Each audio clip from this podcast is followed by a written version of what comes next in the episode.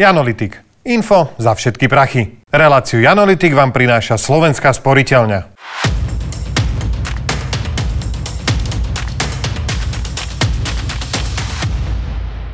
Ešte včera ste možno svojmu šéfovi držkovali, že môže byť rád, že za tú almužnu ešte chodíte do práce, no zajtra už môžete stať pred úradom práce s takouto žiadosťou. Ešte to celkom nevidno, ale trh práce sa začína ochladzovať a nájsť si pracovné miesto môže byť už o chvíľku o dosť ťažšie. Navyše na Slovensko sa plíživo znova vracia recesia. Čo to slovo znamená a čo bude s našou ekonomikou v najbližších mesiacoch, na to sa pozrieme v dnešnom Janolitikovi. Slovo recesia používajú médiá s tak temným podtónom, že aj keď netuším, prečo je zlá, preventívne z nej nejak nemám dobré pocity. Aj preto som si dnes zavolal Matia Horňaka zo Sporky, aby ma upokojil alebo aspoň poinformoval, čoho presne sa mám báť. Ahoj Matej. Ahoj. Mám sa teda báť, e, čo je presne tá recesia? Ale už dosť. Matej, môžeš. Taká škaredá učebnicová definícia recesie je, že ide o pokles ekonomiky 2 čtvrt roky za sebou.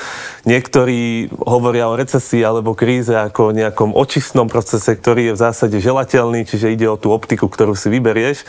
A nech už to vnímame akokoľvek, či už ide o rast alebo pokles ekonomiky, je to úplne normálna vec, úplne bežná, s ktorou musíme rátať, že tu s nami je a vždy tu s nami aj bude. Dobre, ale ja mám pocit, že všetci to tak akože recesia. Tesne sme sa vyhli recesii. Nemecko ide do recesie. Už bude recesia. Našťastie nebola recesia.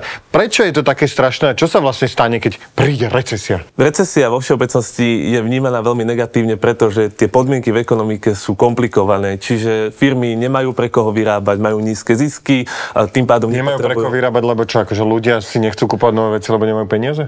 Nemajú peniaze, alebo sa boja o to, že, že si radšej radšej vytvárajú úspory, lebo nevedia, čo príde. Takže je to také, e, také všeho, všeho chuť všetkého. Mm. Rastie ti tam nezamestnanosť, sú nižšie mzdy, takže taký, taká zmes e, negatívnych okolností môže zasiahnuť centrálna banka, zvýšiť sadzby, čiže úvery sú drahšie. Ako vlastne vznikla recesia? Čo sa stalo? Takým prvým faktorom a spúšťačom bolo, že ekonomiky, či už slovenská, európska, globálna, neboli zotavené po pandémii, mm. mali sme problémy v dodávateľských reťazcoch, mali sme problémy s dopytom, lockdownami a tak ďalej a jednoducho nestihli sme sa ešte úplne pripraviť na to, čo príde a zrovno z jednej krízy sme sa mm. vybrali do ďalšej, či už je to tá geopolitická, povedzme, alebo je to tá energetická. A ak by sme sa pozreli na konkrétny príklad, môžeme sa pozrieť na automobilový priemysel na Slovensku, čo je kostra slovenského priemyslu, kde po vypuknutí pandémie v roku 2020 sa prepadla produkcia o 80% mm-hmm. medziročne a pomerne rýchlo sa dokázali vrátiť naspäť vďaka azijskému dopytu, ale zase v 2021 a problémy v dodávateľských reťazcoch, čipy, čipy, komponenty, presne tak. A tam bol zase prepad produkcie asi o tretinu, no a, a z tohto roka 21 sme prešli do 22 a, a sme tu. A čiže proste toto sa nakopilo, tieto veci a už proste už tá ekonomika to nevykryla. Nestihla sa jednoducho zotaviť, čiže mm. tá štartovacia pozícia už mm. bola oslabená a ešte sme vošli do týchto komplikovaných podmienok. Mm. Tá opäť moja obľúbená otázka. Nemala by zasiahnuť Európska únia, Národná banka, Centrálna banka, nemali by práve že znížiť úrokové sadzby, podporiť pôžičky, investície a tým podporiť rast, keď už je ten rast taká modla? Tejto konkrétnej situácii to nie je prospešné, pretože to, čo by Centrálna banka dosiahla, je, že by peniaze boli dostupnejšie, čiže ľudia by si mohli viac požičiavať, viac nakupovať, firmy by nestíhali, potrebovali by zvyšovať výrobu, ceny by vzrástli, zamestnanci by si potom samozrejme pýtali mm-hmm. zase vyššie mzdy a dostávame sa do takého blúdneho kruhu, z ktorého je ťažko výjsť.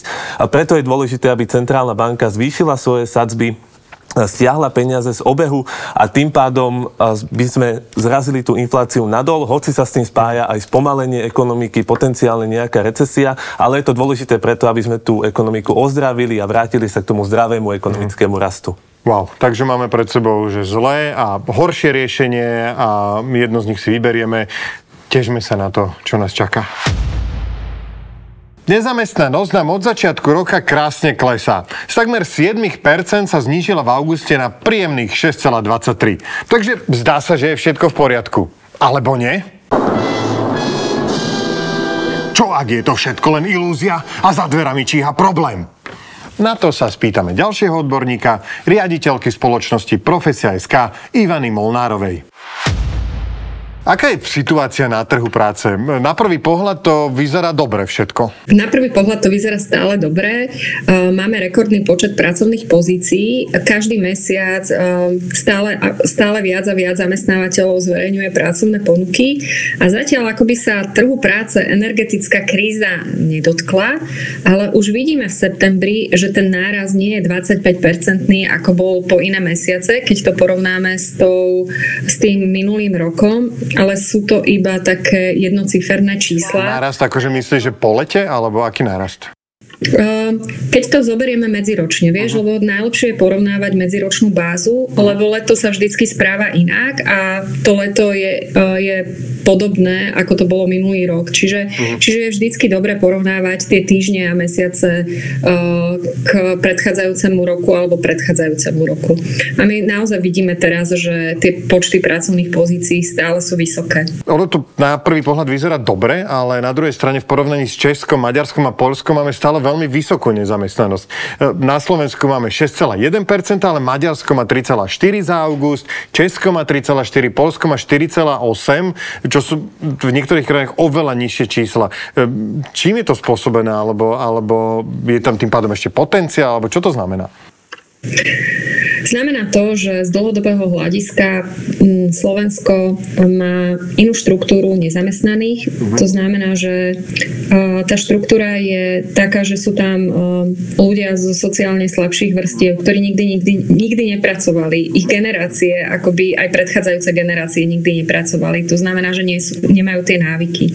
Ďalej sú tam ľudia, ktorí nepracovali dlhšie ako rok a strátili tie pracovné návyky a už jednoducho sú nezamestnaní zamestnateľný a tým, že sa zvyšuje minimálna mzda, tak pre zamestnávateľov sa akoby neoplatí pracovať s tými ľuďmi, lebo ich potrebujú naučiť akoby od začiatku tie pracovné návyky, od začiatku s nimi dlho pracovať a je to dlhodobá investícia, kde tá firma vôbec netuší, že či sa im to vráti alebo nevráti. Na Slovensku sú ohlasené ďalšie investície, Volvo, hovorilo sa o Bosch, firmy dostanú štátne stimuly a budú potrebovať ľudí.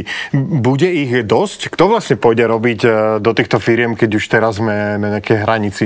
To je dobrá otázka. E, jednoducho aj s tým, že, mm, že Slovensku hrozí demografi- demografická kríza, to znamená, že tie silné 70, 60. 70. roky budú postupne odchádzať do dôchodku a tzv. tie husakové deti budú odchádzať do dôchodku. To je jedna vec. Druhá vec je, že tých ľudí nemáme dosť, mladí ľudia odchádzajú do zahraničia, kde sa nám nevracajú späť, takže my budeme jednoducho musieť otvoriť hranice pre ľudí z iných krajín, lebo nebudeme uh, mať vlastnú pracovnú silu. Takže uh, jednoducho budeme sa musieť prispôsobiť a budeme musieť tu voziť aj ľudí. Uh-huh.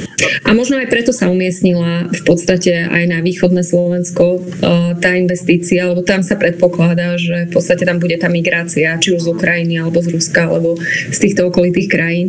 Takže predpokladá sa, že práve oni sa budú zamestnávať aj v týchto fabrikách. Sme na to pripravení? Lebo ja mám pocit, že ako vidím, ako fungujú imigračné politiky, ako ľudia proste stoja v radoch na tých e, policiách, e, sme pripravení na to, že budeme potrebovať sem začleniť nových ľudí ľudí a nejaké urobiť z nich možno našich krajinov? Nie, nie sme na to pripravení a budeme sa na to musieť naozaj pripraviť, lebo tá demografická kríza nás dobieha čím ďalej rýchlejšie a v podstate tých uh, ľudí za chvíľu naozaj nebudú mať firmy uh, koho zamestnať uh-huh. a tam je aj, aj s tým, že to školstvo, ktoré máme je, je také, aké je. Dlhodobo sa neinvestovalo do reformy celého školstva alebo sa robili príliš veľa reformiem veľmi krátke obdobie a v podstate tá, to vzdelávanie klesá, tak mladí ľudia vyhľadávajú to vzdelávanie v zahraničí a majú tendenciu, alebo čo som sa rozprávala s mladými ľuďmi, tak všetci chcú ísť radšej do Čiech alebo do okolitých krajín, aby v podstate získali vzdelanie. A tie firmy si ich podchycujú tam, pravda, že lebo tam im ponúknú dobré podmienky a nevracajú sa nám späť. Takže my musíme možno urobiť to isté, že otvoriť naše vysoké školy pre ľudí z iných krajín alebo z tretich krajín, aby sme v podstate si pripravili tú pracovnú sílu, ale to chce v podstate mať nejakú víziu štátu, že kam chceme smerovať a, čo chceme. Veľmi pekne ti ďakujem, uh, Ivana, a uh, vidíme sa opäť, verím, že niekedy na budúce. Držím vám palce. Ďakujem veľmi pekne a všetko dobré. Tak si to zhrňme. Recesia je súčasťou prirodzených ekonomických javov. Spôsobuje síce spomalenie ekonomiky, no pomáha jej očistiť sa a vrátiť sa k zdravému rastu. Európska centrálna banka sa jej veľmi nesnaží zabrániť, pretože jej zásah by mohol byť kvôli zvýšenej inflácii viac škodlivý ako prospešný. Na pracovnom trhu sa recesia zatiaľ neprejavuje, ale treba byť v strehu. Slovensko má však iný problém. Veľké množstvo dlhodobo nezamestnaných, ktorí sa len ťažko zaradiujú do pracovného procesu. Máme tiež problém so systematickým príjmaním migrantov, ktorí by mohli naplniť potreby prichádzajúcich nových zamestnávateľov.